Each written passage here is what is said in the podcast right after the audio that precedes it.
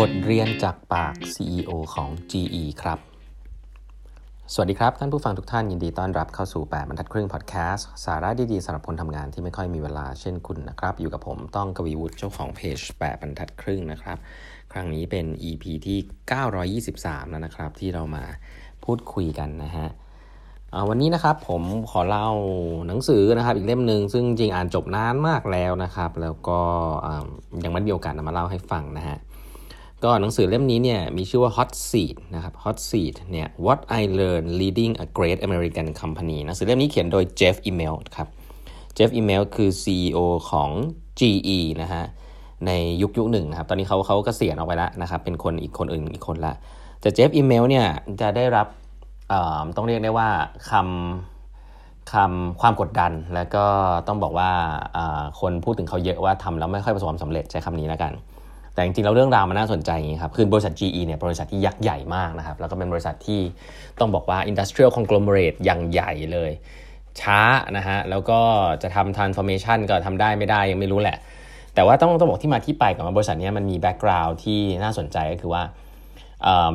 มันได้รับการชื่นชมมากในยุคหนึ่งนะครับ ในยุคของบุคคลที่ชื่อว่าแจ็คเวลช์นะฮะแแจ็คเวลช์เนี่ยโด่งดังมากว่าเป็นผู้บริหารมือระดับพระกาฬเลยนะครับทำให้ GE เติบโตมากนะครับแต่เติบโตเพราะอะไรก็ว่าไปนะอาจจะเติบโตเพราะตลาดมันโต เติบโตเพราะธุรกิจไฟแนนซ์อะไรเงี้ยเดี๋ยวเล่าให้ฟัง แต่ว่าเติบโตจนแจ็คเวลช์เนี่ยกลายเป็นเซเลบริตี้เลยนะครับแล้วก็ GE เนี่ยกลายเป็นกลายเป็น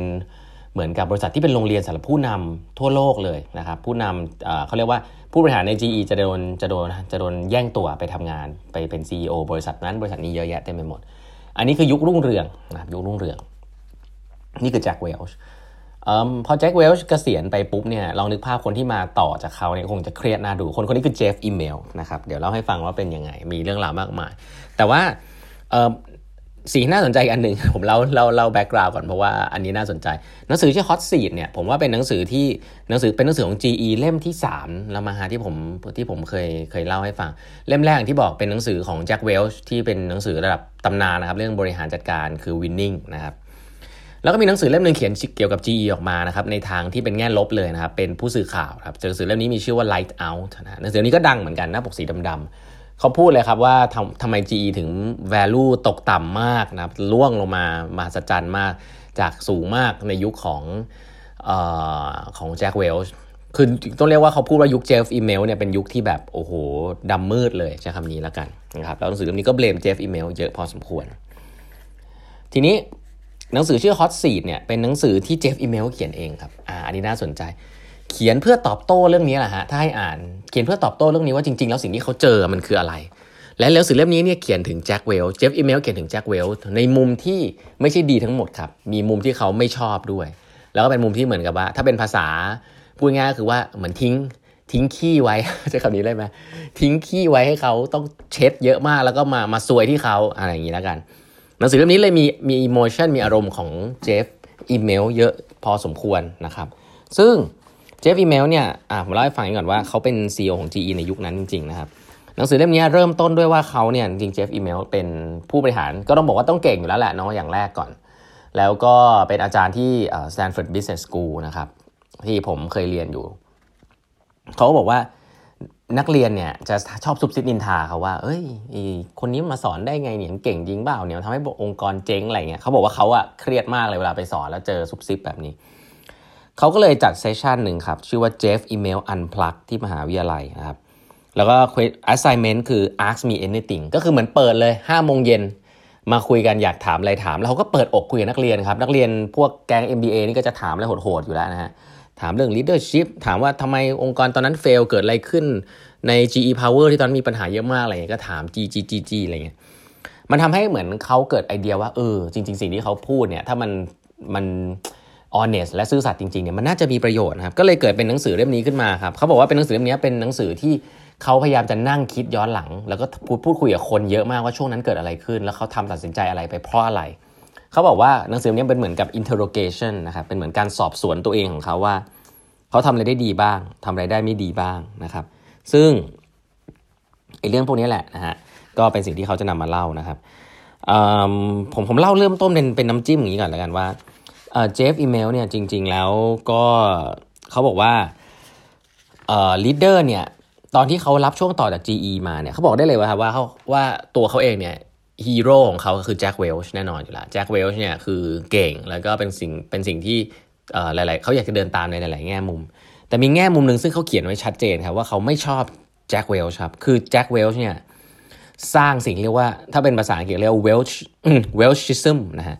ก็คือพวกคลั่งแจ็คเวลช์คือแจ็คเวลช์เนี่ยเป็นคนที่ position ตัวเองเป็นเซเลบริตี้ครับ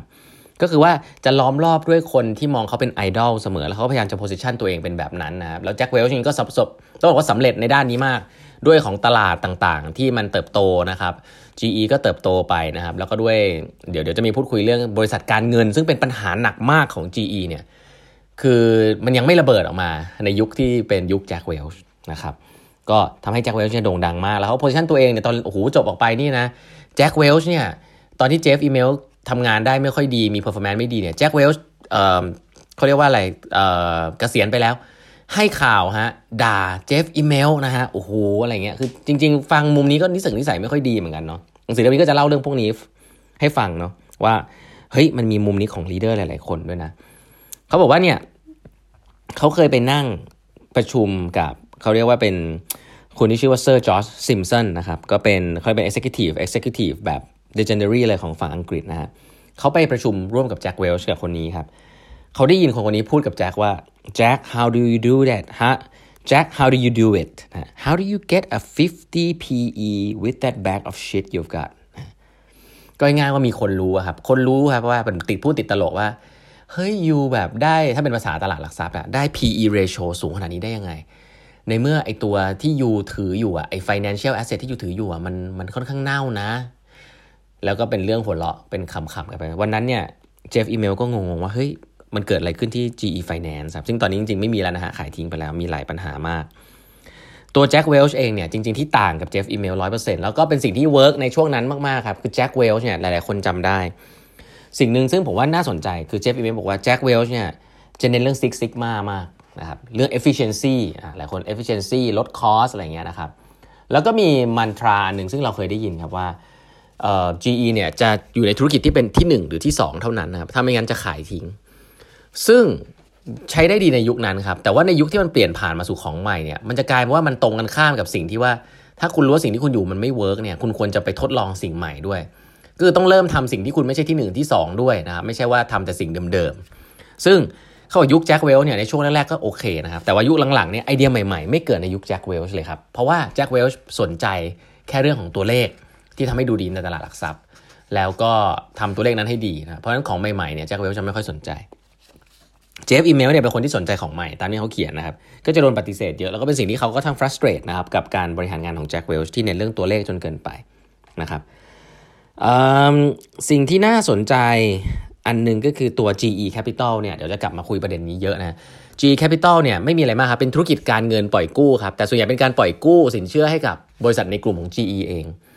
นึกภาพก็จะแปลกๆเนาะก็จะกลายเป็นว่าโอ้บริษัทนี้แบ็กด้วย GE แล้วก็ปล่อยกู้ให้ GE นะครับคนข้างนอกมาก็จะมองว่าความเสี่ยงต่ำเพราะว่าเป็นบริษัทในกลุ่มเนาะแต่จริงๆแล้วเนี่ยตัวเงินที่มันหมุนแบบนี้นะฮะมันทำให้บริษัทเนี่ยมีภาพการเงินที่มันบิบเบี้ยวๆไปใน GE Capital เนี่ยมีปัญหาเยอะมาก แต่แจ็คเวลเนี่ยออกไปตอนที่ performance ดีครับ สิ่งที่ทำให้ performance มันเริ่มโผล่ขึ้นมา น่าสนใจมากขึ้นนะครับ ก็คือตอนที่เอ่ออันนี้อันนี้เล่าอย่างนี้ฟัง ตอนที่ตัวของเจฟอีเมลเนี่ยขึ้นมาเป็น CEO นะครับเขาขึ้นมาเป็น CEO ในวันที่นะฮะเดี๋ยวผมหาวันแป๊บหนึ่งนะคืออ๋อโอเค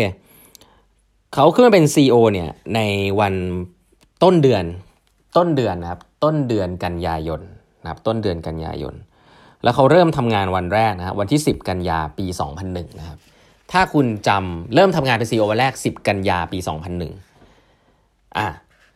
วันถัดมาวันอังคารครับ เป็นวันที่ทำให้ GE แล้วก็ Jeff Immelt อยู่ในสถานการณ์ที่ไม่เคยมีใครอยู่มาก่อน เพราะว่าวันนั้นคือ 9-11 ครับ เป็นวันที่เครื่องบินชนตึก World Trade Center แล้วก็พบว่าตึก World Trade Center นี่แหละฮะ ที่ แล้วก็ตัวเครื่องบินเนี่ยแหละครับที่มีผลต่อธุรกิจของ GE ทำให้ธุรกิจ GE วันนั้นเนี่ยล่วงหนักเลย แล้วก็เกิดปัญหาหลาย ๆ อย่างตามมานะครับ อันนี้คือยุคของเจฟอีเมลเริ่มต้นเป็น CEO เจออย่างนี้เลยนะครับ เริ่มต้นก็น่าเห็นใจแล้วนะฮะ เดี๋ยวเป็นยังไงเดี๋ยวเล่าให้ฟังต่อครับ วันนี้เวลาหมดแล้ว ฝากกด subscribe แบบนักครึ่ง podcast ด้วยนะฮะ แล้วพบกันใหม่พรุ่งนี้นะครับ สวัสดีครับ